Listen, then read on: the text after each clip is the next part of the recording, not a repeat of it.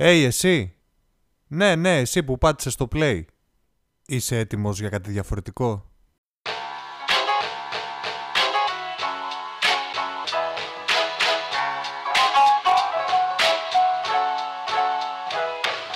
Αν το πήρες απόφαση να πατήσεις το play, ακούς το Strip Flakes. Ένα podcast ταξιδιωτικό, κινηματογραφικό όπως να το πεις, ακόμα και εκπαιδευτικό. Πίσω από τα μικρόφωνα, ο Χάρης και ο Αργύρης, ο Αργύρης και ο Χάρης, οι δύο δημιουργικές φωνές του podcast. Κάτσε αναπαυτικά και απόλαυσε. Γιατί; Έχεις κλείσει εισιτήριο. Στην πρώτη θέση.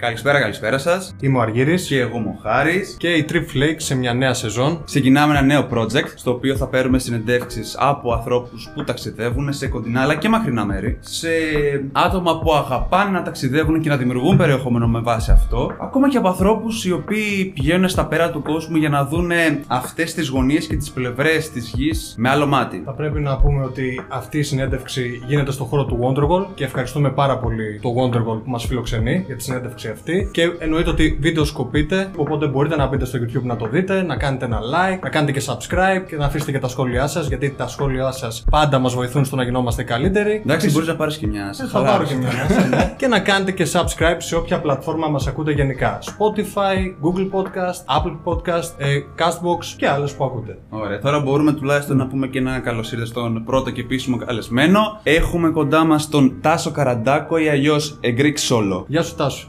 Καλησπέρα, παιδιά. Ευχαριστώ πάρα πολύ για την πρόσκληση. Καλησπέρα και στους ακροατές σας. Είναι χαρά μου να είμαι εδώ. Και εμείς χαίρομαστε πάρα πολύ που σε έχουμε κοντά μας, Τάσο, αλλά πες μου λίγο κάτι, ρε φίλε. Γιατί solo; Άντε, κατευθείαν το ξεκινήσεις. Έτσι, θέλω, Έτσι, ναι, μπαμ. θέλω να μάθω. Γιατί μιλάς για Greek Solo. Έχουμε φέρει ένα άτομο εδώ πέρα που ταξιδεύει, οπότε καταλαβαίνουμε ότι ταξιδεύει μόνος. Μετά θα μας πεις ποιος είσαι τι κάνεις. Πάμε λίγο Το ανάποδα. πάμε ανάποδα. Στα εμείς, ναι. βαθιά, στα βαθιά. Κατευθείαν, boom. Στα βαθιά. Καταρχάς, το μότο της σελίδας μου είναι travel solo, not alone. Το ότι ταξιδεύεις solo δεν σημαίνει ότι ταξιδεύεις μόνος. Είναι δύο πολύ διαφορετικά πράγματα. Διότι για όποιον έχει δοκιμάσει να κάνει solo travel, όπως λέω και στο περιεχόμενο που βγάζω και εγώ προς τα έξω, γνωρίζει ότι είναι, βασικά όπως λέει ένας φίλος μου, είναι αδύνατο να μην γνωρίσει κόσμο. Οπότε είναι το μόνο εύκολο. Δηλαδή, απλά ξέρεις, όπως λέω συχνά, εγώ επειδή πλέον ταξιδεύω και long term, φαντάζομαι θα τα πούμε, είναι διαφορετική η σχέση που συνάπτεις με κάποιον που συναντάς σε ένα 7ήμερο trip στην Ευρώπη και σε ένα τετράμηνο ταξίδι στην Ασία. Γιατί έχεις παραπάνω χρόνο να το γνωρίσεις, AKA είναι πιο βαθιά η σύνδεση. Αλλά ναι, solo. Ναι, και ξέρεις, είναι λίγο πρωτόγνωρο για κάποιον ότι, οκ, μπορεί πιθανόν ε, στην Ευρώπη να είναι πιο συνηθισμένο στην Αμερική, αλλά εδώ στην Ελλάδα τον τελευταίο καιρό έχουν ξεκινήσει να ταξιδεύουν πάρα πολύ. Μμμ. Κάνουμε τέτοια μακράς διάρκειας ταξίδια, έτσι. Καλά, ναι, σίγουρα. Εννοείται. Το θέμα της υπόθεσης είναι ότι πρέπει να πούμε πώς το γνωρίσαμε τον ε, Τάσο, έτσι. Πες μας τώρα λίγα λόγια για σένα. Να μην πω κατευθείαν έτσι. Μην μου αρέσει πιο πολύ κατευθείαν Θες το κάνω κατευθείαν άκρη στα και, βαθιά, μετά, ωραία. και μετά να μπω τέτοιο. Να το γιατί χαλαρώσουμε. Ξέρεις κάτι; Για πες. Λοιπόν, κοίτα να δεις. Τον Τάσο εγώ δεν τον γνώριζα προσωπικά μέχρι που πρέπει να ήταν αρχές Νοέμβρη. Εγώ είχα πάει πάνω στην Αγγλία. Και βλέπω ένα τυπά τώρα που λέει: Ξεκινάω, έχω βγάλει εισιτήριο και φεύγω για Ασία. Αλλά εισιτήριο μονής διαδρομής, έτσι. Χωρίς επιστροφή. Πάντα. Δεν είχε πει πότε θα επέστρεφε, μπορεί να έμενε, μπορεί να γυρνούσε. Δεν το ξέρουμε αυτό. Λέω ότι ξεκινά να φύγω τέτοιο, να φύγω για την Ασία. Και λέω τι να κάνει αυτός ο άνθρωπος, απλά κόβει βόλτες. Μετά βλέπω ότι έχει blog αρχικά. Ότι, έχει, ότι κάνει blogging. Α, επί τη ευκαιρία, τώρα που είπε vlogging, τι να περιμένω εγώ να δω στο blog σου; Ω άσχετος μπαίνω, βλέπω Greek Solo, μια χαρά ωραία και καλά. Τι να περιμένω να δω εκεί μέσα; Πώς το λένε το blog; Ε, Greek Solo. Αυτό; Ναι. Εγκρίξει όλο τι. Ωραία. Τελεία com, το Θέλω λένε. να μας δώσει παραπάνω λεπτομέρειες στο greeksolo.com. Ναι, θα βάλουμε και τα link, εννοείται. Καταρχάς, πλέον ε, για όσοι με παρακολουθούν, έχω κάνει μια στροφή και δεν μπλογκάρω τόσο πολύ το τελευταίο καιρό, διότι έχω επικεντρωθεί στο βίντεο, διότι το πιστεύω παραπάνω γενικά. Όχι ότι το κείμενο δεν είναι αξία του, απλά πλέον δηλαδή έχω δώσει μεγαλύτερη φάση, εμ- έμφαση συγγνώμη, στο YouTube. Ε, τι να περιμένεις να δεις, να περιμένεις να δεις ε, μια διαφορετική πλευρά του ταξιδιού. Δηλαδή τα 5 tips στο Λονδίνο, 5 bars στις Βρυξέλλες δεν υπάρχουν ε, στο Greek Solo. Για τα ολιγοήμερα. Όχι, Χριστί, δεν, λέ, δεν είναι υπονοώ ότι το, ο ένας δρόμος είναι σωστό και άλλος είναι λάθος. Απλά έχοντας έχ, έχοντας δοκιμάσει και τους δύο τρόπους ταξιδιού, πλέον ρε παιδί μου επιλέγω τον, το δεύτερο, ας πούμε το long term. Και δεν μου αρέσει κιόλας να σου πω την αλήθεια, γιατί υπάρχουν άπειροι bloggers vloggers, δηλαδή άπειροι, που απλά. Τον εαυτό μου μέσα. ναι, οκ, θέλω να σου πω, ρε παιδί μου, και δεν ξέρω, βασικά το solo ήρθε ω φυσική συνέχεια. Δεν ταξίδευα πάντα solo. Ε, δεν ξέρω αν ενδιαφέρει να ακούσεις την ιστορία πώς ταξίδεψα Μα, πρώτα. μα γι' αυτό σε φέραμε. Αυτό δηλαδή, είναι ο ναι. σκοπός της συζήτησης. Ωραία, ωραία. Σίγουρα μπήκαμε κατευθείαν στα βαθιά, αλλά θα πρέπει να μάθουμε πώς ξεκίνησε όλη αυτή η αγάπη και πώς κατέληξες να πεις Παίρνω το δισάκι μου, τον backpack και ξεκινάω να φύγω και να ανακαλύψω την Ασία. Ναι, ναι. Κοίταξε, είναι αυτό που πριν ξεκινήσω να πω την ιστορία, είναι αυτό που λέω ότι έχει πολύ σημασία το περιβάλλον μας και ο, οι άνθρωποι με τους οποίους επιλέγουμε να συναναστρεφόμαστε. Ε, οπότε, ένας φίλος μου, λοιπόν, ο Γιώργος, ο Κιτσιούλης, θα μα ακούει τα χαιρετίσματά μου, ταξίδευε το 2016. Ταξίδευε όλο αυτός. Και εγώ, όπως όλοι, πλέον έχω αυτέ τις αντιδράσεις από τους άλλους για εμένα. Μου λέει, Α, πήγα στην Ασία, είχε επιστρέψει από την Ασία. Και μου λέει, «Ρε, πολύ, φα- πολύ ωραία φάση το solo travel. Και με έβλεπε ότι έχω αυτή τη- την τάση. Γιατί εγώ πάντα είχα αυτή την τάση. Αλλά δεν το, δεν το είχα γνωρίσει. Δεν μου το είχε συστήσει κάποιος. Κατάλαβες. Ε, και του λέω, Για πες, τι φάση, δεν φοβάσαι τα κλασικά, ξέρεις. Ε, δεν είναι ο κόσμος επικίνδυνος, βόμβες παντού, ειδήσεις αυτά. Μου λέει, Όχι, μια χαρά. Και μου λέει γιατί δεν δοκιμάζεις; Βασικά, άκου να δεις. Ε, γιατί κάποια πράγματα, ξέρεις, το πώς εκτιμάει κάποιος ή όχι φαίνεται στην πράξη. Οπότε, θυμάμαι είχε επιστρέψει μόλις από την Ασία βε- ο Γιώργος και είμαστε στο γραφείο ενός φίλου εδώ στην ε, Θεσσαλονίκη του Γιάννη. Και με τον Γιώργο πάντα βλέπουμε ειστήρια, ρε παιδί μου. Μου λέει, Α, ξέρω, ας, μπαίνουμε, καθόμασταν. Και μου λέει, ε, Μπαίνουμε να ψάξουμε ειστήρια. Anyway, long story short, βρίσκουμε ειστήρια. Πήγαινε ένα, νομίζω για Tel Aviv, ήταν πολύ φθηνά, νομίζω 60 ευρώ. Και απλά ήταν για δύο μήνες στο μέλλον, τρεις μήνες, δεν θυμάμαι τώρα, θα σου πω ψέματα. Τα κλείνουμε και μου λέει τα κλείνουμε, αλλά να ξέρεις, εγώ επειδή ψάχνω δουλειά τώρα, δεν ξέρω αν θα μπορέσω να έρθω μαζί σου. Κατάλαβες, θα τα κλείνουμε μαζί και βλέπουμε. Ωραία, ωραία. Τόσο να φτάνει ο, ο, η περίοδο να, να ταξιδέψω και μου λέει: Ξέρεις τι βρήκα δουλειά, δεν θα μπορέσω να έρθω, αλλά σου προτείνω να πας μόνος σου γιατί θα το απολαύσει κλπ. κλπ. Τέλος πάντων, πάω, περνάω τέλεια, γυρνάω και τι μαθαίνω. Δεν σου μπήκαν σκέψη στην αρχή, sorry που σε κόβω. Ναι, απλά είναι σημαντικό να το ολοκληρώσω, θα σου Ναι, πω. ναι, ναι. Και τι μαθαίνω, επιστρέφοντας, ότι ο Γιώργος, όταν πατήσαμε το κουμπί του booking, όταν κλείσαμε τα ειστήρια δύο μήνες πριν το ταξίδι, είχε ήδη βρει δουλειά. Αλλά το έκλεισε μόνο και μόνο για να με βάλει μέσα σε αυτή τη διαδικασία, γιατί ήξερε βαθιά μέσα του ότι θα με, ξέρεις, θα μου ανοίξει άλλες πόρτες, ας πούμε. Και τον ευχαριστώ κιόλας, να είναι καλά. Παρακίνησε με τον τρόπο του. Έγινε δηλαδή. εφορμή. Ναι. Με παρακίνησε με έμπρακτο τρόπο. Καταλαβέ, γιατί Ναι, πολλές πολύ φορές έμπρακτο. παρακινούμε λεκτικά. Ναι, φόβια, ναι, σίγουρα και τότε κιόλας θυμάμαι επειδή ήταν, ήταν Γενάρη, ήταν Δεκέμβρη. Δεκέμβρη του 17, αν δεν κάνω λάθος. Και τότε είχε πρόσφατα, ήταν νεο, νεοεκλεχθής ο Τραμπ. Και είχε, αν θυμάστε, ήταν big news τότε.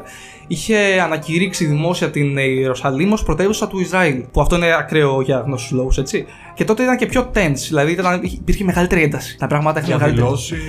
Ναι, βασικά υπήρχε μια, μια παραπάνω ένταση, ρε παιδί μου. Οπότε όλοι μου έλεγαν καλά τώρα με. Ξέρεις, γιατί γύρω σου πάντα θα βρουν λόγους για, Για να μην πας. Για να μην πας. Συμφωνώ, ναι. πάντα Όπου υπάρχει, πας, παιδί μου, πάντα και- υπάρχει κίνδυνος, αλλά αυτοί δεν έχουν πάει εκεί, αλλά έχουν την άποψη από τα media. Καταλαβέ. Κλασικά. Εγώ το λέω πολλές φορές αυτό. Πώς έχεις άποψη για ένα μέρος ή για κάτι που δεν έχεις κάνει, χωρίς να το έχεις κάνει ή χωρίς να έχεις πάει εκεί. Έτσι. Δεν είναι λίγο πα- παράλογο. Anyway, και όντως μου, επ- μου- με είχαν επηρεάσει ρε παιδί μου τότε. Γιατί δεν ήμουν στη φάση που είμαι τώρα, ξέρεις.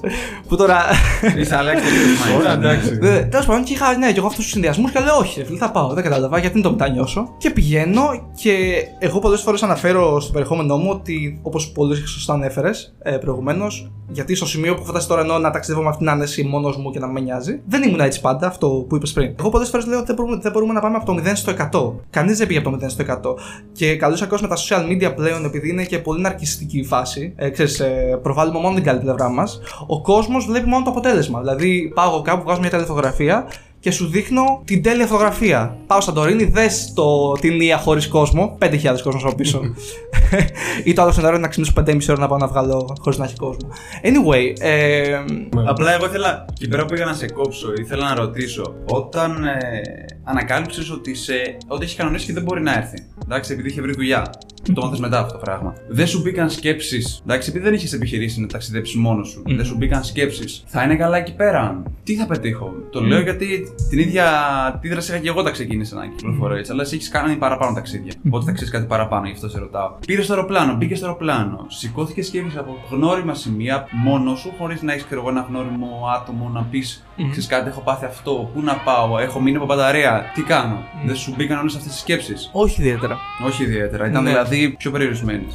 Ναι, είχα ρε παιδί μου, σου, σου λέω είχα ένα άγχος λόγω της πολιτικής κατάστασης. Και αυτή, όπως είπα, το πρώτο μου ήταν αυτό που είχα πριν πάω από τις ειδήσεις. Άρα σε επηρέασε Έτσι. μόνο το εξωτερικό περιβάλλον, όχι το ταξίδι καθ' αυτό μόνος. Ακριβώς, ναι, ναι. ναι. Ωραία, είναι γιατί, ναι, ναι. γιατί σίγουρα ξεκίνησες με ένα και συνέχισες και με παραπάνω ταξίδια, έτσι δεν είναι; Ναι, ναι, ταξίδευα. Έκανα μετά, δηλαδή μετά από αυτό, έκανα διάφορα solo trips. Ε, Ευρώπη, θυμάμαι, έχω κάνει ένα Νότια Ισπανία, Μαρόκο. Έχω, έκανα διάφορα, ρε παιδί μου, μόνος μου. Βέβαια, σε αυτό νομίζω ότι ξέρεις, η απάντηση που υποβόσκει είναι ότι και πιο παλιά ταξίδευα μόνος μου, αλλά όχι μόνος μου, μόνος μου. Τι εννοώ.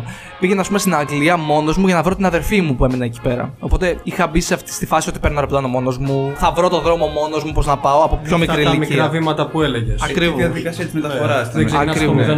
Ακριβώς. Baby steps, ναι.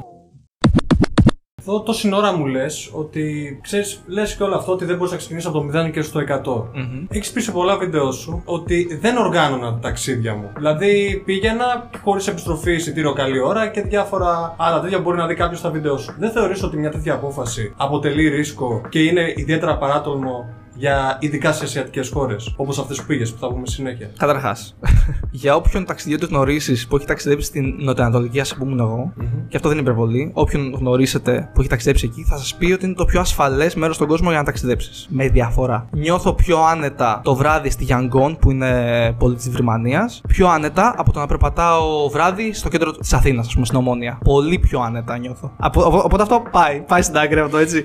Ε, Τις επικοινωνότητε ναι, δηλαδή. Αλλά δεν ήταν κάτι που ήξερε πριν. Δεν το ήξερα, αλλά ήξερα ότι επειδή ταξίδευα solo και σιγά σιγά και στα προηγούμενα ταξίδια μου πριν από το Asia Project, είχα, πώς να σου πω, σιγά σιγά δεν τα πολιοργάνωνα. Mm. Μετά πήγαμε στο extreme της Ασίας που πήγα Σιγκαπούρη, γεια σας, τι κάνουμε εδώ. Οπότε έχοντας κάνει αυτή, αυτά τα baby steps σε προηγούμενα ταξίδια μου, ήξερα ότι όλα έρχονται και κουμπώνουν. Αυτό που λέω εγώ νόμο έλξης. Όλα έρχονται και κουμπώνουν. Οπότε είχα αυτή την εμπειρία, καταλαβέ. Γνώριζα ότι θα έρθουν όλα και θα κουμπώσουν όπως και έγινε. Και πάντα γίνεται έτσι, ναι. Να το πούμε αυτό στους ακροατές σας. Αυτό το συμπέρασμα δηλαδή το έβγαλε ε, μέσω της εμπειρίας σου. Δεν πήρες δηλαδή κάποιες πληροφορίες από άλλους ταξιδιώτες που μπορεί να πήγαν. Κοίταξε, πάντα μιλάω και με ταξιδιώτες και πάντα κάνω μια γενική έρευνα. Έτσι. Δηλαδή, πάντα κάνω μια γενική έρευνα ενώ τύπου ποιο είναι το political situation εκεί πέρα, τι γίνεται. Εντάξει, να μην είμαστε και τελείως ρέκλε, ενώ ξέρεις, ε, απερίσκεπτοι.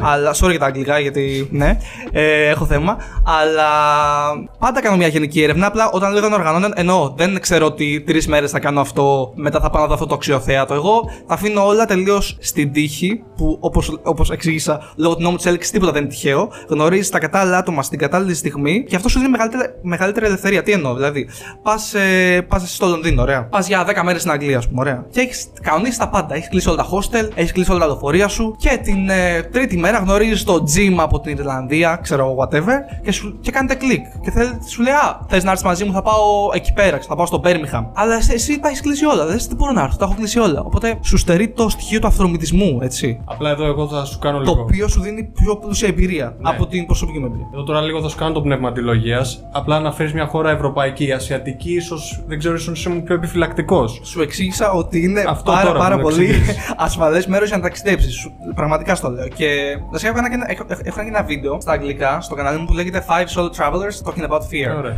Στο οποίο, άμα δει, είναι παιδιά από την Ολλανδία, από την Ισπανία που έχουν ταξιδέψει Ασία. Και εκεί χαρακτηριστικά μία φίλη μου Ισπανίδα, Καταλανή βασικά, να είμαστε πιο συγκεκριμένοι. Ωραία. Θα να πεις και πολύ. Ε, Κώστα Μπράβα. Κώστα Μπράβα. Είναι βόρειο της Βαρκελόνης. Αν δεν κάνω. Κώστα Μπράβα είναι εκεί πέρα που είναι και το αεροδρόμιο της Τζιρόνα. Anyway, αυτή λοιπόν ήταν 6 μήνες στην Ινδία, είναι yoga teacher και μου έλεγε νιώθω πιο safe ταξιδεύοντας ε, στη χώρα της Ινδίας με το τρένο μόνη μου solo traveler αυτή από το να είμαι στην Παρσελώνα ε, βράδυ μόνη μου.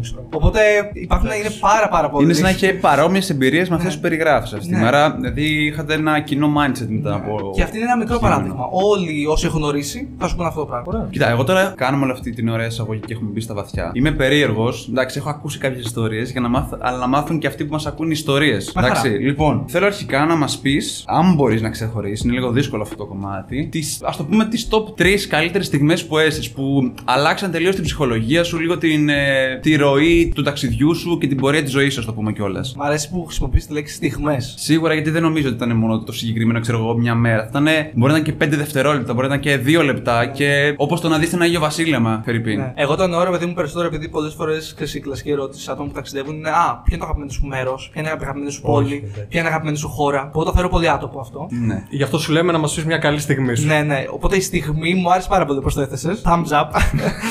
Χειροκρότημα. στο Πατήστε, γάρι. πατήστε like στο βίντεο, πατήστε like και subscribe. Σχόλιο, σχόλιο, παιδιά, γι' αυτό. Ενθουσιασμός τώρα, ναι. Σχόλιο, πολύ ωραία ερώτηση γι' αυτό. Ε, όχι, πραγματικά. Λοιπόν, top 3 στιγμές. Κοίταξε τώρα, ξεκινούμε. Βλέπεις, θα σε προσγειώσω μετά, περίμενε. Πες. Ε, λοιπόν, πώς συγκινούμε.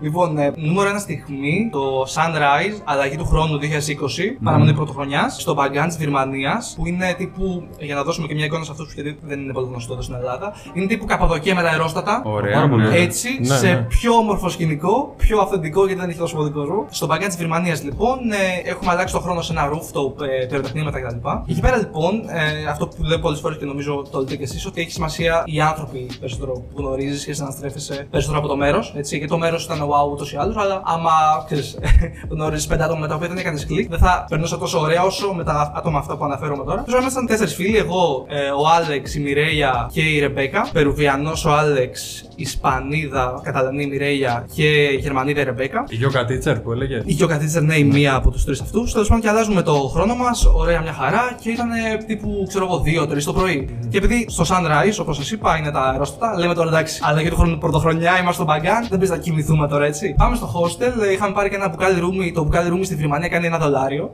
Αυτά είναι. Ωραία. Ενδιαφέρον πληροφορία. Δεν ενδιαφέρουσα πληροφορία, οπότε εκεί μπορείς να πας να κάνεις flex εκεί, μπουκάλια, ξέρεις κτλ.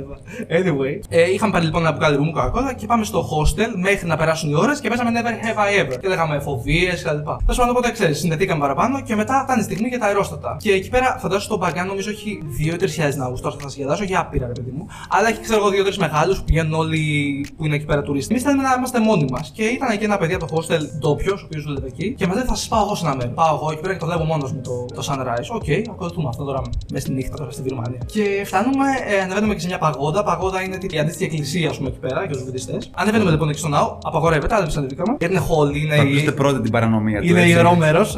Πρόστιμο έχει μετά. Τι πρόστιμο εκεί πέρα, στη Α, μέση του δεν πέρα έχει, δεν ναι, είναι, είναι εντάξει. εκεί είναι δύσκολα. Ποιος να πάει πρωτοχρονιά. Ναι, ρε, Όλοι οι εντάξει. Κανάδια, ναι.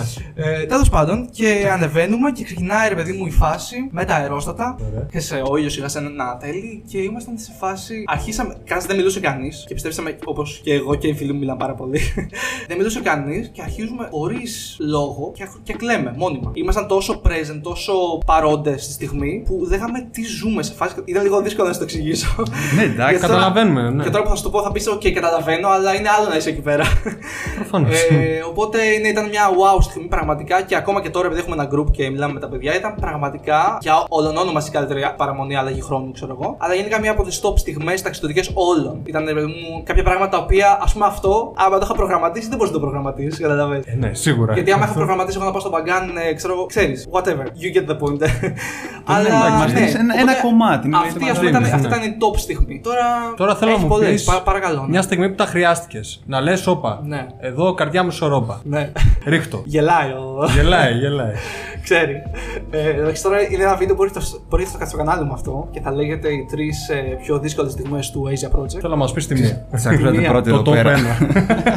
Το top 1. Λοιπόν. Ε, μην μας πας από το 3. Είπα έστω 2, εντάξει. Όχι, όχι, ναι. Έχω δύο-τρει δύσκολες, αλλά και σε, σε σύγκριση με τις ε, wow στιγμές είναι Καλά, πολύ πιο ναι, λίγε. Καλά, ναι. Αλλά ναι, η μοναδική ε, ας πούμε, στιγμή που όντως φοβήθηκα στα ταξίδια μου και δεν φοβάμαι, δεν είμαι άνθρωπος που φοβάμαι γενικά. Ε, ήταν, ε, είμαι στα σύνορα Βιετνάμ με Κίνα, στο Ha Giang Loop. Το Ha Giang είναι μια, ένα πολύ μικρό χωριό στο βόρειο Βιετνάμ. Και από εκεί πέρα είναι πολύ γνωστό για του backpackers, για όσους ταξιδεύουν εκεί πέρα. Πας από εκεί και κάνεις ένα road trip 3, 4, 5 ημερών. Είναι, είναι ρε παιδί μου, μια διαδρομή. Ξεκινάς από εκεί, κάνεις μια κυκλική διαδρομή και καταλήγεις πάλι σε αυτό το χωριό. Κατάλαβες, κάνεις μια Ναι, κυκλική ναι. διαδρομή. Και τόσο πάντων ήμουν στο βορειότερο σημείο, ακριβώς στα σύνορα, ρε παιδί μου, με την Κίνα, σε ένα χωριό λέγεται Lung Ku, τώρα το σου λέω. Λουμ. Lung Ku. Λουνκού. Ναι, Σαν να πνίγει και δεν ακούστηκε. ναι, ναι. Λουμ.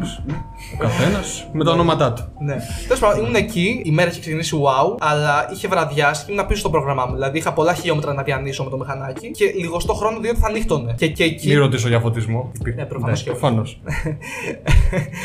Τι λέμε τώρα, τι- Ναι, εννοεί τι Το λέμε. φάκος στο ναι. κινητό, Λουνκού, έλα. πού πα. Ναι. Ναι, ναι. Τέλος πάντων, και εκεί βέβαια πήραμε μια κακή απόφαση. Διότι ήξερα ότι θα με πιάσει η νύχτα, αλλά είπα ότι α, εντάξει, δεν πειράζει, θα οδηγήσω στη νύχτα. Έτσι. Αυτό δηλαδή είναι, ξεκινάει με λάθος δικό μου αυτό. Καταλαβες.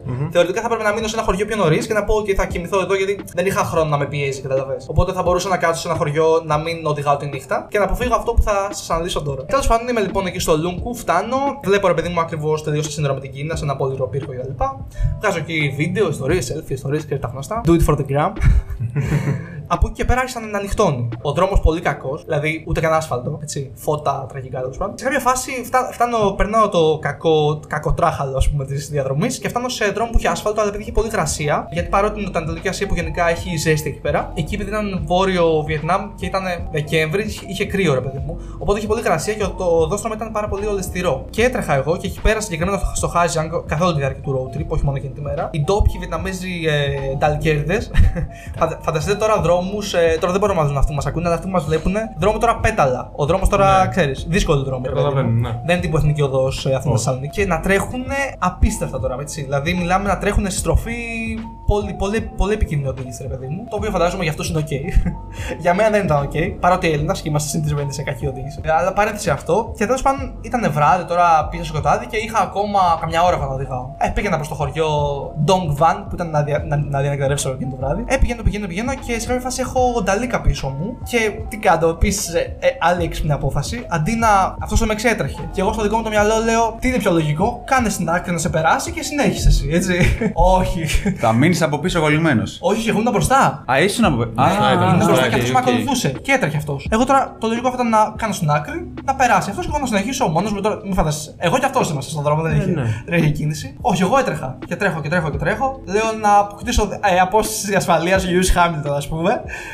Λέω να αποκτήσω απόσταση ασφαλείας έτσι ώστε να είμαι άνετος, ξέρω εγώ. Ε, τρέχω, τρέχω, τρέχω. Σε κάποια φάση, επειδή το μηχανάκι ήταν μη αυτόματο, ήταν κατηφόρα και κατεβάζω ταχύτητα για όσους έχουν οδηγήσει με αυτόματα. Και όταν έχεις υψηλή ταχύτητα και κατεβάζεις ταχύτητα, το μηχανάκι κάνει ένα ρε παιδί μου να ζορίζεται. Και στο αμάξι γίνεται αυτό. Όταν κατεβάζεις ταχύτητα, δεν ζορίζεται λίγο το αμάξι. Κλωτσάει, Ναι. ναι. Μπράβο. Κλωτσάει λοιπόν το μηχανάκι, ολιστρώ το οδόστρωμα, φεύγει το μηχανάκι κάτω. Σε κλώτησε μαζί.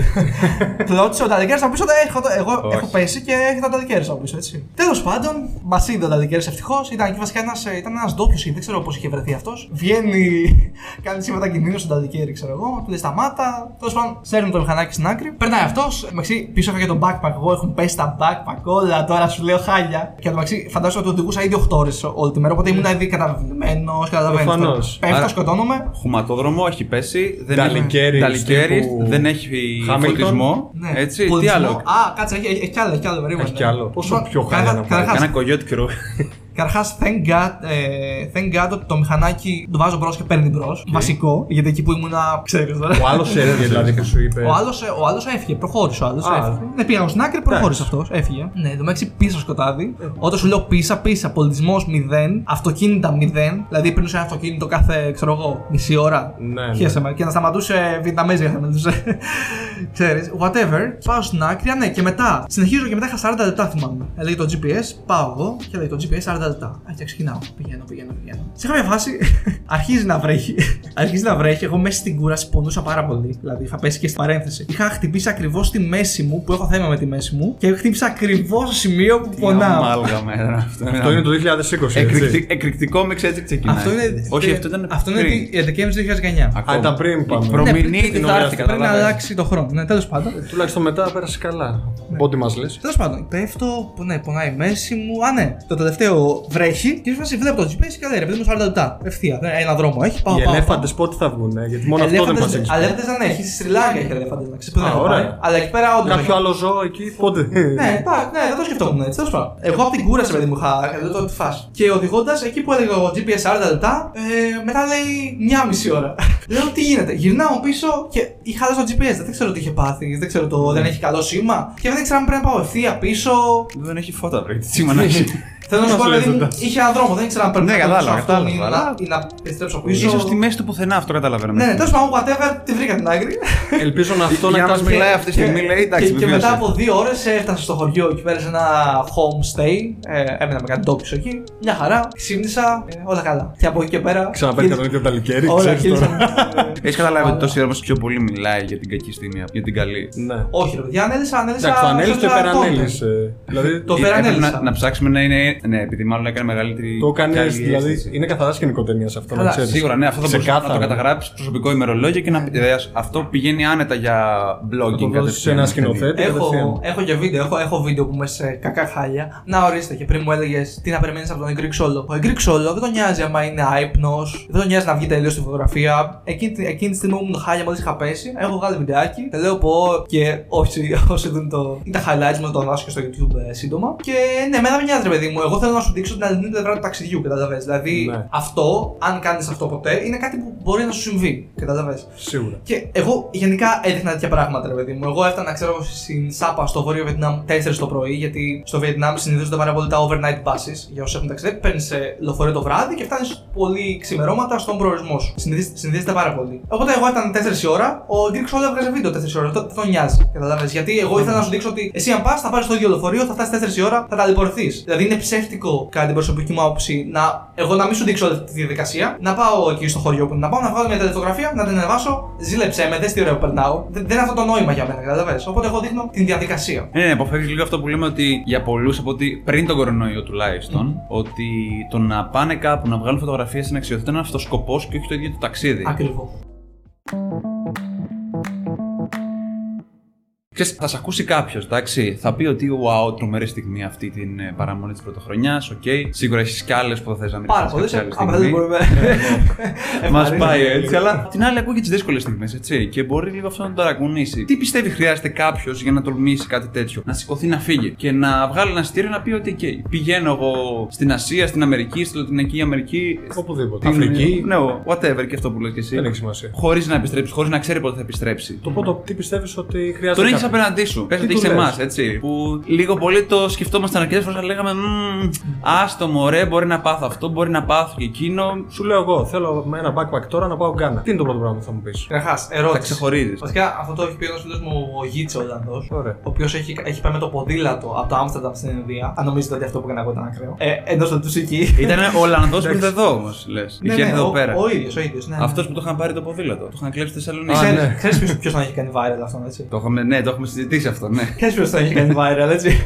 Anyway, είναι καλά, έχει επιστρέψει στην Ολλανδία, by the way. Ο οποίος λέει, ρε παιδί μου, τον είχα ρωτήσει ακριβώς αυτή την ερώτηση. Μου λέει, γιατί να αγχωθείς for what might happen; Ίσως συμβεί κάτι και αγχώνεσαι για κάτι που ίσως συμβεί. Γιατί αγχώνεσαι πριν συμβεί, καταλαβες; Και αν συμβεί θα το αντιμετωπίσεις. Καταλαβες; Δηλαδή, πολλές φορές βάζουμε στο μυαλό μας ε, πώς το λένε, αμφιβολίες για κάτι που δεν έχει συμβεί. Σίγουρα, μάλλον επειδή Για- το, για θα, ποιο θα λόγο; το σκέφτονται ότι αυτό που λες τώρα δεν έχεις άδικο. Το ότι σκέφτεσαι από πιο πριν, κάνεις μια προεργασία στο μυαλό σου τι θα συμβεί Για ποιο λόγο; και θα το αντιμετωπίσεις. Μπορεί να σκέφτονται ότι δεν μπορούν να το αντιμετωπίσουν. Άμα δεν το αντιμετωπίσει, δεν θα ξέρεις. Και για να επιστρέψω στην ερώτηση, γιατί τώρα πλατιάζουμε, το έχω αυτό, συγγνώμη. Τι θα έλεγα. Καταρχάς, η Αφρική είναι μια ειδική περίπτωση, δεν έχω πάει, οπότε δεν μπορώ να εκφέρω Ωραία. άποψη. Να σου πω Ινδία. Ωραία, Ινδία. Ναι, τι θα σου έλεγα. Καταρχάς, θα σου έλεγα, όπως έχω βγάλει μια σειρά στο κανάλι μου, που λέγεται Πώς να ταξιδέψει όλα από το μηδέν. Από το μηδέν, ρε. Τίποτα. Θα πάμε και εκεί. Θα πάμε εκεί, ωραία. Θα σου έλεγα λοιπόν να, να κάνεις πριν κάνεις αυτό, όπως λέγαμε από το 0 στο 100 δεν μπορούμε να πάμε, ωραία. Ωραία. Baby steps. Κάνε ένα ταξίδι ένα, με ένα μονοήμερο κοντά στη Θεσσαλονίκη, κοντά στην Αθήνα, κοντά στην Καβάλα. Πάρε το αυτοκίνητό σου, πάρε ένα λεωφορείο, πάρε ένα σάκο και πήγαινε μια μέρα. Δες τι παλεύεις με τον εαυτό σου. Σου αρέσει, δεν είναι για όλου, παιδιά. Ο άλλος λέει με χωρίς παρέα δεν μπορώ. Σεβαστό, έτσι. Δεν λέμε ότι ταξίδεψε όλο, αλλά δοκίμασέ το. Δηλαδή δεν είναι ανάγκη να πας από εκεί που είσαι στον καναπέ του σπιτιού σου να πας στην Ινδία χωρίς εισιτήριο που Να θα σηκωθείς να φύγεις. και να τα λέω κάνεις οπότε τον κάνε μπαμ. ένα μικρό ταξίδι. Δεν σαν σου αρέσει. Αν σου αρέσει, μετά κάνε ένα πιο μεγάλο. Κάνε πήγαινε στην Ευρώπη ένα ταξιδάκι. Πέντε μέρες, ε, δύο μέρες. Σου αρέσει. Ξέρεις, και μετά αυτό σου άνοιγε η όρεξη. Και θεωρώ ότι αν είσαι αυτής της φάσης, σιγά σιγά θα, θα το καταλάβεις και ξέρεις, το comfort zone είναι εδώ. Μεγαλώνει, μεγαλώνει, μεγαλώνει και φτάνεις σε ένα σημείο. Είναι όλα ζώνη άνεση δηλαδή. Κατά πόσο θα Ακριβώς. βγεις από τη ζώνη Ναι, να άνεσης. τις- να τις Ναι, σπάς, να τις όπως λέμε, σπάς σε μικρά κομμάτι, βήματα. κομμάτι. Ακριβώ. Αλλά ξέρεις ποιο είναι το βασικό αυτό που είπες στην αρχή; που- α, Τώρα εδώ πέρα βασικά που είπες. Το να σηκωθείς να κάνεις ένα ταξίδι ακόμα και κοντά στην. ε, Ελλάδα. Ναι, στην, στην πόλη που μένεις. Γιατί κάποιος σου λέει: Εγώ θα πάω να ταξιδέψω σόλο στο Δουβλίνο. Θα πάω να ταξιδέψω σόλο στη Ρώμη. Αλλά δεν σκέφτεται ποτέ να σηκωθεί και να πάει, ξέρω εγώ, να πάω στα Γιάννα. Γιατί σου λέει: Εντάξει, Ελλάδα είναι. Αλλά πάλι είναι δύσκολο. Το να βγεις έξω, δηλαδή να πας να πιεις ένα καφέ μόνος, να πας να φά μόνος. Το να πας να μιλήσεις σε κόσμο μόνος ή να πας σε ένα μέρος το οποίο όλοι να είναι παρέ και να είσαι μόνος σου. Είναι τελείως αμήχανο αυτό. Είναι πράγμα. αυτό που λέω και στο πρώτο βίντεο της σειράς. Δηλαδή το βήμα 1 είναι μάθε να νιώθεις αυτό που λες. Μάθε να- να νιώθεις άνετα με την παρέα του εαυτού σου. Πήγαινε για ένα καφέ μόνος σου. Ένα. Βήμα 2. Πήγαινε ένα trip μόνος σου, εφόσον το βήμα 1 σου αρέσει. Πήγαινε ένα trip μόνος σου. Βήμα 3. Ινδία. Τι λέω, δεν θυμάμαι. Anyway, αλλά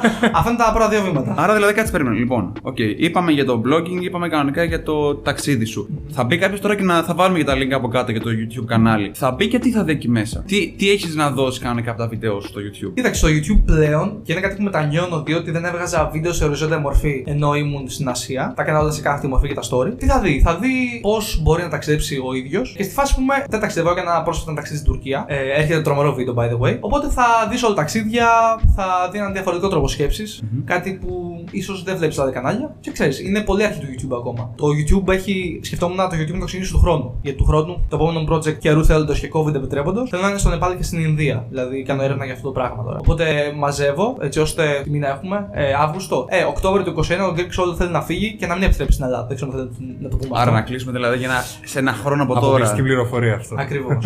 ε, βασικά μπορούμε να πούμε πάρα πολλά αν θέλετε στο γιατί ένα χρόνο, γιατί τι χρειάζεται για να κάνεις ένα ταξίδι μεγάλης διάρκειας. Anyway. Οπότε θα, θα Έχουμε έκανα ερώτηση YouTube. για αυτό. Τρέχει κατευθείαν, μου Ωραία, αρέσει ωραία, να ωραία. καταλαβαίνει. Θα σου πω, sorry. Απλά για να απαντήσω. Τι θα βρεις. Αυτή τη στιγμή θα βρεις πιο πολύ educational περιεχόμενο τη στιγμή που μιλάμε τώρα. Θα βρεις δηλαδή content από το σπίτι μου, που- από την εμπειρία μου, επειδή έχω κάνει πέντε πράγματα. Ταξιδέψω με αυτόν τον τρόπο. Προσπαθώ λοιπόν να εκπαιδεύσω το ελληνικό κοινό στο solo travel. Έτσι, οπότε κάνω educational content.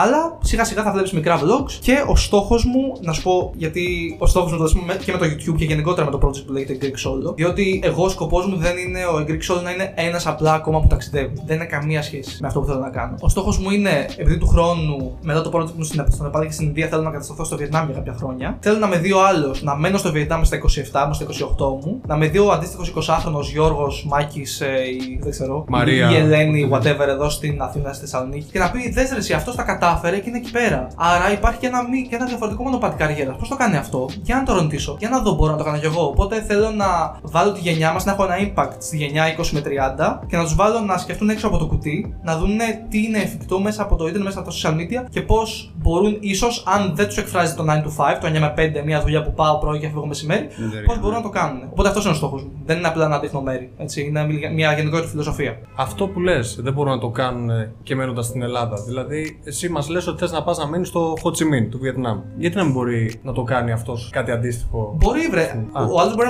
να μην θέλει να κάνει travel business. Εγώ θέλω να κάνω συγκεκριμένο project. Θες να κάνεις project. Ναι, ναι, καταλαβαίνεις. Αυτό εννοώ ότι το ότι θα κάνω εγώ ένα τύπο ε, online επιχείρησης δεν σημαίνει ότι υπάρχει μόνο αυτός ο τύπος online επιχείρηση. Ωραία. Κάτσε Θεσσαλονίκη και κάνε dropshipping. Ξέρω εγώ. Απλά τώρα πάμε σε πολύ marketing πράγματα. Ναι, ναι. Ναι, κατάλαβες. Αλλά ναι, μπορεί, ναι, κάλλιστα μπορεί να κάνει μια online επιχείρηση από το σπίτι του. Εγώ σου λέω, επειδή δεν λένε ότι α, το dream job είναι να ταξιδέψει κτλ. Ναι. Όλοι βλέπουν το αποτέλεσμα, κανείς δεν κοιτάει τις 12 ώρες μετά που θέλει ένα βίντεο. ή 15 ή 18. Βλέ- Όλοι βλέπουν πάντα το Σίγουρα. αποτέλεσμα. Ναι, εντάξει, αυτό. ναι. Αλλά γιατί να, προχθές είχαμε μια τέτοια συζήτηση. Ρε, εσύ βλέπουν όλα τα βίντεο. Ρε, εσύ τι ωραία που περνάς. Η καθημερινότητα είναι freelance δουλειά πρωί με απόγευμα. Ε, μία ώρα ξεκούραση. Ε, απόγευμα με μεσάνυχτα μοντάζ. 7 μέρες την εβδομάδα. Οπότε η πραγματικότητα είναι εγώ και ένας υπολογιστής. Κατάλαβες; Ο Αντωνίος μου κολλητός. επιλογή μου είναι, ρε παιδί μου. Κατάλαβες; Απλά anyway.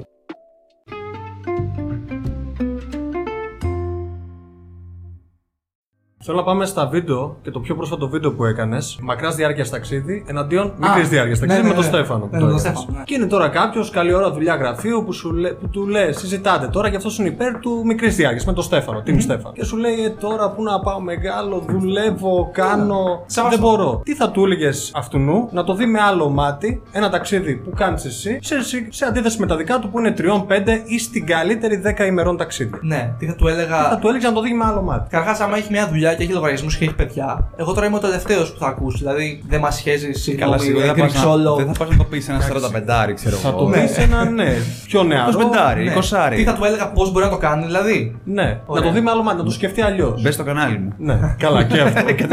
Τι θα του έλεγα; Θα του έλεγα αν μιλάμε για ένα άτομο το οποίο θέλει να το κάνει και του αρέσει και. Θέλει, αλλά έχει εσωτερικές αναστολές με τους. Σου λέει, ε, δεν Α, μπορώ. α. και. Ή, ή ίσως είναι και πολύ ακριβό και, και πόσα λεφτά θα Ναι, χρειάζομαι. και πόσα θέλω Ναι, και ναι. χρόνος. Ωραία, Και... ωραία, τέλεια, τέλεια. Μ' αρέσει πάρα πολύ που πας εκεί. Αν θες λοιπόν να ταξιδέψεις, να κάνεις ένα τετράμινο ταξίδι στην Ασία, ένα πεντάμινο στην Ινδία, στην, ε, δεν ξέρω, στη Βολιβία ή whatever, όταν φύγει ο COVID είναι το καλό, θα πρέπει να θυσιάσεις τα Σαββατοκύριακα στη Χαλκιδική τον Αύγουστο, θα πρέπει να θυσιάζει τις ποτάρες, ε, τα σουκού κτλ. Ναι, παιδιά, δηλαδή έχουμε ξεχάσει, δηλαδή, ξέρεις τι, έχουμε ξεχάσει έννοιες όπως ταπεινότητα. Ένα, τώρα θα, θα προσπαθήσω να κρατήσω την ψυχραιμία μου, αλλά γιατί να μην έχει την ίδια αξία το ότι μαζεύω λεφτά, δηλαδή, άμα σου πω εγώ, είμαστε μια παρέα. Ναι, και σου πω, μένω με τους γονείς μου, ε, από επιλογή έχω σπίτι να μένω μόνος μου, αλλά μένω από επιλογή με τους γονείς μου να, για, για, για να μαζεύω λεφτά. Βρήκα και δεύτερη δουλειά. Άμα σου πω ότι μένω με τους γονείς μου ενώ δουλεύω και έχω δύο δουλειές και τα πάω καλά οικονομικά, θα σκεφτείς από μέσα σου, «Ε, εσύ τι κρίμα, γιατί μένεις με τους γονείς σου, γιατί μένεις εκτός Θεσσαλονίκη, ας πούμε, εγώ; Γιατί αυτό να, μην- να μην είναι κάτι, ένα σημείο αναφοράς, κάτι αξιοθαύμαστο; Anyway, όχι δεν το κάνω εγώ, απλά επειδή για το χύψη που μαζεύει λεφτά και έχει το humility, την ταπεινότητα, να μαζέψει λεφτά όχι για ταξίδι, για τον εκάστοτε σκοπό. Δηλαδή θεωρώ ότι ξέρεις με την αρχιστική κοινωνία που Μήπως ζούμε. επειδή δεν υπάρχει λίγο προεργασία στο μυαλό τους, δεν τους έχεις πει όλες τις πληροφορίες. Τι εννοείς; Με την έννοια, δηλαδή, μόλις τώρα είπες ότι μαζεύεις λεφτά για αυτό το σκοπό. Ακριβώς. Άμα δεν τους πεις και αυτό το κομμάτι, δεν θα το σκεφτούν. Εγώ το, Αυτομάτως. εγώ το λέω, το λέω. Μα είναι προφανώς, προφανώς. Ναι, ναι. Αλλά έχει έχεις δίκιο όπω το λες. Οπότε ναι, για να κάνεις κάτι μεγάλο, εγώ ας πούμε για να πάω στην Ασία ήμουν Σαντορίνη, σκοτωνόμουν για αυτούς που με ακολουθούν. Δεν είμαι καθόλου σεζονίτη, απλά πήγα σεζόν για να εξυπηρετήσω αυτό το σκοπό, έτσι. Οπότε πρέπει να κάνεις κάποια θυσία για να έχεις το αντίστοιχο αποτέλεσμα. Καταλαβέ. Ναι. Οπότε εγώ τώρα θυσιάζω τον επόμενο χρόνο, δεν θα ταξιδεύω και τον επόμενο χρόνο. Για μένα είναι πολύ δύσκολο. Αλλά γνωρίζω ότι για να φύγω μόνιμα από την Ελλάδα που είναι ο στόχος μου, ο στόχος μου είναι πολύ μεγάλος. Για να με φοβίζει, να έχω το φόμο, να πάω να σου στη χαλιογική, whatever. Κατάλαβες. Ο, ο στόχος γενικά και ως ταξίδι και ως ρε παιδί μου project, όπως σου είπα πριν το impact που θέλω να έχω γενικά, είναι πολύ greater από Ναι. το ένα μικρό ταξίδι. Κατάλαβες. Οπότε, αλλά αυτές είναι οι προτεραιότητες που έχω βάλει εγώ για τον εαυτό μου. Δεν σημαίνει ότι αυτό είναι σωστό ή είναι λάθος. Απλά ο καθένα Είναι προσωπική σου άποψη. ναι, ο καθένας κάνει, βάζει τις αντίστοιχες προτεραιότητες για του στόχους που έχει θέσει. Το πρόβλημα με τη γενιά μας είναι ότι όλοι talk big game, δηλαδή όλοι λένε ότι Α, μι- μιλάνε για μεγαλεπίβολου στόχους, αλλά κανείς δεν έχει την υπομονή για να τους υλοποιήσει ή δεν βάζει την αντίστοιχη δουλειά από πίσω. Μ' αρέσει έτσι. Όχι, πολύ ενδιαφέρον. Ναι, εντάξει, ναι, ναι, ναι. Είναι θέμα δικαιολογιών δηλαδή. Άμα θα σου πει κάποιος όλος αυτό. Εκεί Ναι, δηλαδή, αν, αν μου πει σκέφτομαι. ότι θέλω να το κάνω και δεν έχω λεφτά, είναι δικαιολογία. Ναι, ναι. κάτσε δούλε. Πηγαίνει πιο πολύ άμα είναι σε μικρότερη ηλικία, έτσι. Ναι, ναι. Πάντα. Σε οποιαδήποτε ηλικία. Μπορεί Να να, μην έχει Δεν υποχρεώσεις. σε, έχουν, δεν σε έχουν παρεξηγήσει όμως με τον τρόπο που τα λες. Και να με παρεξηγήσουν, τι εννοείς. Ξέρω εγώ, ας πήρε φιλαράκι, κάτσε. Δηλαδή, δουλεύω, κάνω και εγώ δύο δουλειές. Και εγώ μένω με του με τους, ε, γονείς μου, αλλά. Ναι, είπαμε.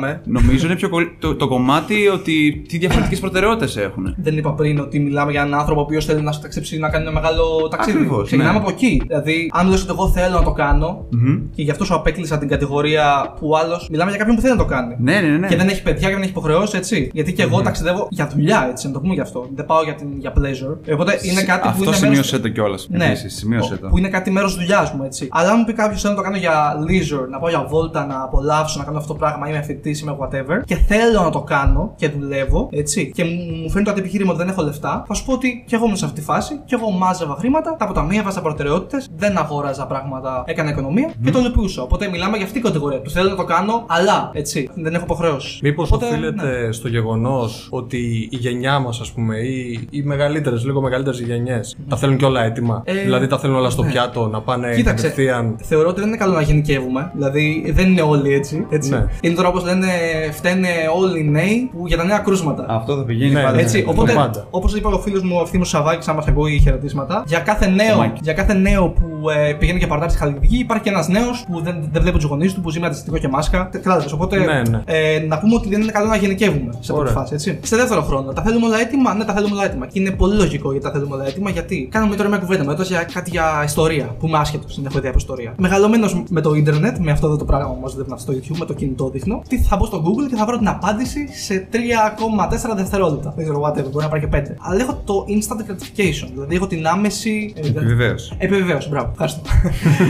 Μην τα ο- πράττω κάτι. οπότε αυτό έχει περάσει και στην κουλτούρα μου. Το ότι τα έχω τόσο εύκολα την πληροφορία, μου έρχονται όλα τόσο τόσο εύκολα. Αυτό έχει περάσει και στην κουλτούρα μου. Και θέλω. Και είναι το πρόβλημα το κλασικό με τους millennials που τα θέλουν χωρίς να δουλέψουν. Αυτό όμως δεν φταίνε οι millennials. Φταίνε φταίει ότι ρε παιδί μου είναι λογικό ο άλλος ότι έχει μεγαλώσει με, τη, με, το, με την ευκολία αυτή. Έχει περάσει και στην κουλτούρα του. Αλλά ναι, θεωρώ ότι στο χέρι μας είναι. Ξέρεις, Ωραία. να το αλλάξουμε αυτό. Ναι, ξεκάθαρα. Ωραία. Εντάξει, κοίτα. Λοιπόν, πες ότι όμως έχεις δουλέψει ή ε, ότι ερχόταν κάποιος και σου έλεγε: Οκ, ρε Τάσο, σου δίνω ό,τι θέλεις, όσα θέλεις, για να ταξιδέψεις εκεί που θέλεις και να αγοράσεις ένα εξοπλισμό για να κάνεις βίντεο, να γράψεις το blog σου, να δημιουργήσεις περιεχόμενο. Εντάξει, τι θα προτιμούσες να πάρεις μαζί σου; Για να τα συνδέσεις όλα αυτά, Από γιατί; εξοπλισμό. Εξοπλισμό, γιατί το λέω αυτό τώρα; Πες ότι ξεκινάς από την αρχή. Οπότε σου λέει κάποιος ότι θέλω να ξεκινήσω κι εγώ να κάνω κανονικά solo traveling και μετά από λίγο καιρό θέλω να πάω να κάνω ένα μεγάλο ταξίδι. Και να δημιουργήσω περιεχόμενο σαν και εσένα, να κάνω βιντεάκια ή οτιδήποτε με traveling. Δεν Τι έχω- θα έπαιρνες εσύ; Δεν έχω τίποτα ούτε κάμερα. Ναι, ναι, ναι. Αρχικά θα, θα το πω ποιος είναι ο στόχος σου. Θες να, να δημιουργήσεις περιεχόμενο for fun για, για σένα, ας πούμε, να τα βλέπεις με τα παιδιά σου αύριο μεθαύριο και να. Όχι, όχι, σου λέει θέλω να το δημιουργήσω για να το ανεβάσω, να Για φτιάξω δουλειά, επαγγελματικό. Ναι. Για δουλειά. Καταρχάς, ξεκινάμε με αυτό που έχουμε. Παιδιά και με το κινητό, μια χαρά μπορείς να κάνεις content. Έτσι. Δηλαδή, έχω πολύ καλό φίλο τον Ευθύνη, ο οποίος τώρα είναι στην ομάδα ενός Βρετανού influencer. Ε, 2 million στο TikTok, ε, 8 million στο TikTok, 2 million στο Instagram. Και ο τύπος ε, έχει 100 κάμερες και χρησιμοποιεί μόνο το κινητό του. Οπότε και με το κινητό μας κάλλιστα μπορούν να δημιουργήσουν, να, να δημιουργήσουν, sorry, να δημιουργήσουν περιεχόμενο. Ε, αυτό που θα πω είναι ότι story always beats, con- always beats gear, ας πούμε, ή, ξέρεις. Ε, η ιστορία σου, αυτό που έχεις να δώσεις προς τα εξω ε, έχει πάντα κάτι παραπάνω να πει. Δηλαδή, άμα έχεις χάλια εξοπλισμό και τρομερή ιστορία, ε, θα βγει, μην αγχώνεσαι. Δηλαδή, θα βγει αυτό που θες προς τα έξω.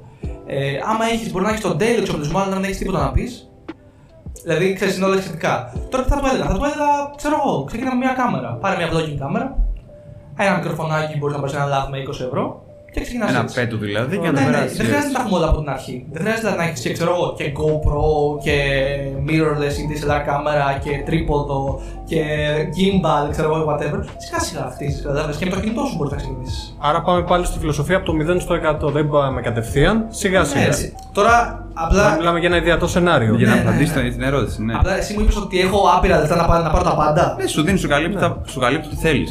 Εντάξει, ξέρω εγώ, θα πάρω κάμερα, θα πάρω drone. το drone είναι το πολύ σημαντικό. Άρα θα πάρεις και drone. Εκεί πέρα έχεις να καταλήξω. Βλέπεις, Ναι. δεν παίρνεις μία κάμερα. Ναι, ναι. Ναι, γιατί μιλάμε για το ιδεατό. Θα Ναι. σου πω, θα σου πω. Εξαρτάται το περιεχόμενο που θέλω- που θέλω να δημιουργήσω εγώ σαν τάσο. Ο άλλος μπορεί να μην χρειάζεται τα drone για, για το storytelling, για αυτό που θέλει να πει. Καταλαβαίνεις. Επίσης, όταν έχεις drone, και αυτό το βλέπω πολύ, να, να, το- να το πούμε αυτό. Βλέπω travel videos, drone κτλ. Και, και wow. Και όμως δεν, δεν το λέω εγώ, αυτό το λέει ο Casey Neistat. Ε, ο Casey Neistat λέει ε, Nobody cares about your stu- stupid drone shots if you, if you don't have a story behind it. Δηλαδή, άμα μου δίνεις τρομερά τοπία, εκπαιδεύει- αυτό δεν κάνει add στο storytelling που έχεις να πεις σαν βιντεογράφος, σαν δημιουργός. Χαίστηκα για τα, για τα τρομερά πλάνα. Οπότε ξέρεις, το κάθε κομμάτι εξοπλισμού θεωρώ πρέπει να προσθέτεται στη συλλογή σου με σύνεση και να ξέρεις ότι θα, όντως θα, θα ανεβάσει το, το, το περιεχόμενό σου ένα level παραπάνω ξέρεις, και θα να δίνει value, παιδί μου, να, να κάνει add στο storytelling. Αλλιώς δεν υπάρχει λόγος να το πάρεις. Αν εγώ θα έπαιρνα πολλά πράγματα τώρα στη φάση που είμαι. Αλλά Ωραία. εντάξει. Ωραία. Και με αυτά που έχω βγάζω περιεχόμενο, δεν έχω θέμα. Ωραία, αυτό είναι καλό. Τέλεια. Ναι. Εγώ θα θα έρθω να προσθέσω και κάτι άλλο αυτή τη στιγμή. Ότι πας πάλι που σου δίνει το budget, σου λέει Μπορώ να σε βοηθήσω για να κάνεις συνεργασίες με, τέσσερις, ε, με τέσσερα γνωστά ονόματα στον ταξιδιωτικό τομέα. Είτε κάνουν vlogging είτε blogging. Στην Ελλάδα ή στο εξωτερικό. Περίμενε εκεί Περίμενε. πάνω να καταλήξω. και σου λέει πρέπει να επιλέξεις δύο Έλληνες και δύο ξένους. Ναι. Εδώ σε θέλω τώρα. Α, Δύο Έλληνες, δύο εύκολο, ξένους. εύκολο, εύκολο. Α, ωραία, εντάξει. Ένας, ένας είναι ο Βασίλης ο Ματζουράνης. Ναι. Ωραία. Ε, δηλαδή σίγουρα, ε, γιατί... Ξέρεις ότι πρέπει να μου το συνοδεύσει και με ένα γιατί; Θα σου πω, ναι, χαρά προφανώς, με χαρά. εντάξει. Ό,τι θες. Εδώ είμαστε, δεν ξέρω πόσο είναι το επεισόδιο. Μην μην σε αγχώνει αυτό. Μείνετε μέχρι το τέλος του επεισοδίου. Οπότε ένας είναι ο Βασίλης ο Ματζουράνης Έλληνας, τώρα δεύτερος Έλληνας, δύσκολο. Α, είδες τώρα, τώρα εκεί πέρα, τσίγκλισε. Τώρα. Εντάξει. Μετά το αυθόρμητο. Στους δύο ξένους θα είναι πιο εύκολα μετά θα δεις. Καλά από ξένους. Έχω να σε πω. Να βγάλουμε τον Πάπυρο εδώ πέρα, ξέρεις. Κατευθείαν. Ε, δεύτερο Έλληνας ρε εσύ δεν ξέρω. Πρέπει να σκεφτώ πολύ. Θες να πάμε Δεν- στο δεν- ξένο. Δεν θεωρώ, θα σου πω, θα σου πω. Ε, ε, εμένα πολλοί μιλάνε για τα αγγλικά μου είναι σε πολύ καλό επίπεδο. Μου λένε γιατί, γιατί το κάνεις στα ελληνικά, γιατί το κάνεις στα αγγλικά. Θεωρώ στην ελληνική αγορά υπάρχει κενό στο, στο, στο ταξιδιωτικό τομέα. Αυτό ακριβώς θα συμφωνήσω και εγώ Που μαζί σου. ναι. πρεσβεύω εγώ ή προσ- που προσπαθώ ρε παιδί μου να δημιουργήσω, καταλαβες. Οπότε δεν υπάρχουν πολλοί. Υπάρχουν ναι, πολλά άτομα που το κάνουν αυτό που κάνω, απλά δεν το επικοινωνούν. Δεν, δεν, δημιουργούν- δεν δημιουργούν περιεχόμενο. Δεν λέω ότι είμαι ο πρώτος, σε καμία περίπτωση έτσι. Ούτε ο καλύτερος. Επίσης, και αυτό που μου είπες πριν, μου λες, Α, εσύ έχεις κάνει παραπάνω ταξίδια.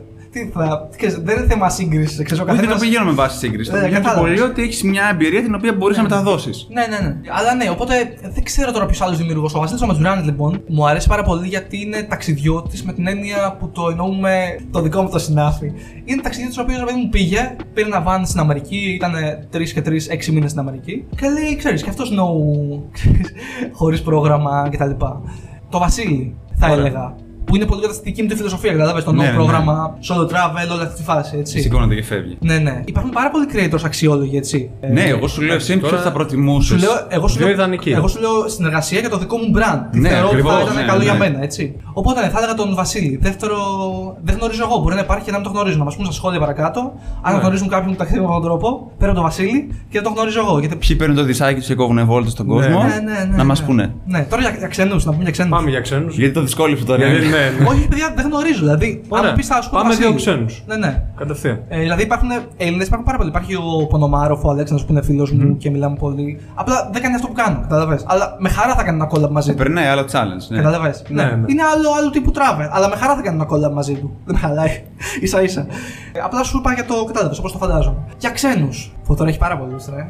Θα σου πω Indigo Traveler, Indigo. τρομερός, δεν ξέρω αν τον γνωρίζεις. Και ένας τρομερός επίσης storyteller, τρομερός ταξιδιώτης και βιντεογράφος τρομερός είναι, στα- είναι Λιθουανός, οπότε θα με συγχωρέσετε για την προφορά. Λέγεται Jacob Laukaitis. Jacob Laukaitis. Ναι, είναι τρομερός. Είναι τρομερός. Ο τύπος δεν υπάρχει. Δηλαδή, το περιεχόμενο που δημιουργεί δεν υπάρχει. Δεν ξέρω πώς το κάνει αυτό το πράγμα. Τέλος πάντων, αυτοί οι δύο είναι οι δύο αγαπημένοι μου δημιουργοί. Τζέικομπ Λαουκαίτης. Θα το ψάξουμε. Έχει βάση στη Λιθουανία. Αυτός ή κόβει. Αυτός ε, γενικά είναι full time traveler. Τώρα με COVID νομίζω έχει επιστρέψει, αλλά γενικά είναι full time traveler. Έχει ένα online business. Βασικά ξεκίνησε δημιουργώντας ένα online business και ταξίδευε λόγω αυτού. Και τώρα πλέον ταξίδευε full time από το YouTube και γενικά είναι μόνο travel creator. Α, τέλεια. Τρομερός. Θα το σημειώσουμε και Το σημειώσουμε. Ναι, Βάλτε ναι, κάτω ναι. στην περιγραφή Θα τα τα κανάλια. βάλουμε. όλα, σίγουρα. όλα, όλα, όλα. που ανέφερες θα τα βάλουμε. Λοιπόν, κλείνοντας. Να κάνουμε ένα wrap-up ναι, λίγο. Ναι, να κλείσουμε. Πώς οραματίζεσαι τη συνέχεια του Greek Solo με τα νέα δεδομένα, όπως παραδείγματος χάρη τις μεγάλες αλλαγές που έχει φέρει και ο COVID; Γιατί σίγουρα έχει αλλάξει γενικά Σίγουρα όλη θα- την. ε, σε οκ, όλους μας πριν, έχει πριν αλλάξει, μιλούσαμε το ναι. γεγονός όπως ξεκινούσαμε κιόλας για το Ισραήλ ότι θα έχουμε και πολιτικές αλλαγές, θα έχουμε και κομμάτια όσον αφορά με αρρώστιες, πανδημίες και πάει λέγοντας. Αλλά τώρα έχουμε έρθει αντιμέτωποι με μια νέα κρίση. Έτσι, και έχει επηρεάσει πάρα πολύ το κομμάτι του ταξιδιού Εσένα πώς επηρεάζει αυτό, στο πρόγραμμα το δικό σου και στο δικό σου το πλάνο. Βασικά θα σου πω αρχικά πώς με επηρεάζει και μετά θα σου πω γιατί Πάρτε δεν με νοιάζει όλα. Με όποια σειρά θέλεις. Ωραία.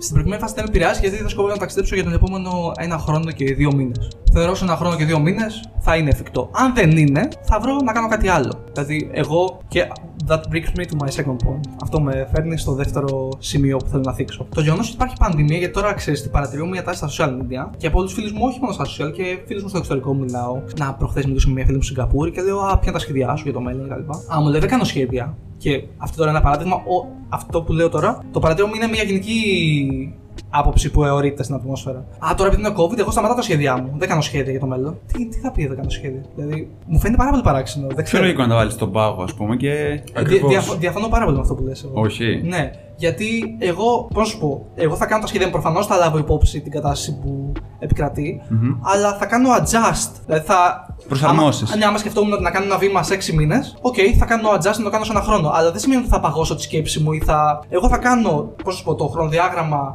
και θα ορίσω τις αποφάσεις και τα βήματα που είναι να πάρω, θα τα γράψω κάτω σε ένα χαρτί για τον επόμενο ένα χρόνο, ας πούμε. Αλλά αυτό δεν σημαίνει ότι Πώς σου πω, ότι θα, θα σταματήσω αυτές τις σκέψεις. Α, όταν βγει το εμβόλιο, τότε θα συνεχίσω να βάλω κάτω τα επόμενα μου βήματα κτλ. Δηλαδή, θεωρώ λάθος την προσέγγιση ότι Α, παγώνω όλες τις σκέψεις μου, όλες μου, όλα μου τα θέλω επειδή υπάρχει ο COVID. Άκυρο. Θα. Προσαρμόσει τα Θα νέα σχεδιάσεις δεδομένα, και ναι. θα ελιχθείς αναλόγως. Ακριβώς. Θα πω, Εντάξει, δηλαδή, πάλι θα κάνω τα διαβήματα, απλά και θα αλλάξω το χρονοδιάγραμμά μου. Απλά αυτό ξέρεις, είναι και ο COVID είναι και μια κατάσταση η οποία είναι greater than us. Δηλαδή είναι μεγαλύτερο από μένα. Ε, ισχυρά μεταβαλλόμενη βασικά. Κατάλαβες. Αλλάζει κα- Οκ. μέρα με τη μέρα. Ακριβώς. Οπότε αυτό σου Έτσι. λέω. Δηλαδή, εγώ τώρα σου λέω Οκτώβριο του 2021 θέλω να πάω στην Ινδία. Οκ, άμα μπορώ λόγω COVID, για αυτό σου είπα στην αρχή ε, καιρού θέλοντα και COVID επιτρέποντος. Αν μπορώ να πάω, δηλαδή, αν πετάει αεροπλάνο, θα πάω εγώ. Έτσι. Αν δεν πετάει και είναι όλα κλειστά κτλ. Οκ, θα θέλω να κάνω κάτι άλλο. Δηλαδή, αλλά θα προσαρμόσω, θα προσαρμοστώ τότε. Δεν θα προσαρμοστώ από τώρα. Και τώρα τα έχουμε πει όλα αυτά. Είσαι ο Greek Solo, κάνεις αυτό, κάνεις το ένα, κάνεις το άλλο. Θέλω κλείνοντας να μου πεις ή να μας πεις καλύτερα τι θα έκανε ο Greek Solo αν δεν ήταν ο Greek Solo. Τίποτα. Τίποτα. Θα καθόσουν σε ένα καναπέ τηλεόραση. Όχι, εννοώ, εννοώ ότι για να κάνω το Greek solo έχω κάνει πάρα, πάρα πολλά. Έχω δοκιμάσει πάρα πολλά διαφορετικά πράγματα για να καταλήξω να κάνω αυτό. Και όποιος δει το περιεχόμενό μου θα δει το. Καταλαβαίνεις και από τον τρόπο που μιλάω βασικά πόσο αγαπάω αυτό που κάνω. Φαίνεται. Ε, αυτό είναι. ναι. Πρέπει να στο δώσουμε. Ναι, ωραία. Αυτό βέβαια ξέρεις, δεν ξύπνησα μια μέρα και λέω Α, θα κάνω το Greek solo. Έχω κάνει άλλα 100.000 project πιο πριν που απέτυχαν κτλ. Έτσι. Έχω και εγώ podcast, ήμουν παλιά podcast σαν και εσάς. Και τώρα είμαι, αλλά δεν το ενημερώνω πολύ. YouTuber. αλλά μόνο. ναι, δεν, δεν μπορώ να φανταστώ αυτό να κάνει κάτι άλλο πέρα από αυτό που κάνω τώρα. Για να σου είμαι ειλικρινής. Οπότε δεν ξέρω τι θα έκανα. Είμαι full ε, 1000% σε αυτό που, που κάνω τώρα. Πολύ ωραία, είσαι πιστός στο πλάνο σου και αυτό είναι καλό. Ναι, αφ- αφού σε γεμίζει, έχεις βρει κάτι που σε γεμίζει αρχικά, παρόλες τις δυσκολίες και τις αναποδιές που έρχονται στην πορεία. Έτσι. Ναι, αυτό που καταλαβαίνω ότι αλλιώς θα είναι κενός. Πιο πολύ, όχι, δεν θα είναι κενός. Όχι, και είναι και δύσκολο γενικά για τους Αυτό. ανθρώπους να βρουν κάτι που τους εκφράζει απόλυτα. Και Ναι, εσύ το έχεις σίγουρα, βρει, φαίνεται ναι. δηλαδή. Και Κοίταξε, αυτό σου ναι. πιστώνεται, δηλαδή σου πιστώνεται 100%. Ναι, νιώθω πολύ ευλογημένο, αυτό το αλήθεια. Δηλαδή, πραγματικά. Ωραία, σε αυτό το σημείο λέω να κλείσουμε. Να σε ευχαριστήσουμε πάρα πολύ. Εγώ ευχαριστώ. ήρθες, Που έσπασες το ρόδι. Εγώ Πήγα στην ευχαριστώ αρχή. και για τη φιλοξενία και για όλους αυτούς που μας ακούνε και θα μας δουν στο YouTube που έμειναν μέχρι το τέλος αυτού του επεισοδίου. Να είστε καλά, καλή αρχή και εσάς. είστε Εύχομαι καλά. ό,τι καλύτερα εδώ και στο Wonderwall και θα είμαστε εδώ να τα λέμε, να στηρίζουμε. Ευχαριστώ. Ακριβώς. Και όσοι μας ακούτε κανονικά, κάντε subscribe, είτε είναι στο YouTube είτε είναι κανονικά σε όποια πλατφόρμα και τα λέμε στην επόμενη συνέντευξη, στο επόμενο επεισόδιο. Πολλά φιλιά. Να είστε καλά.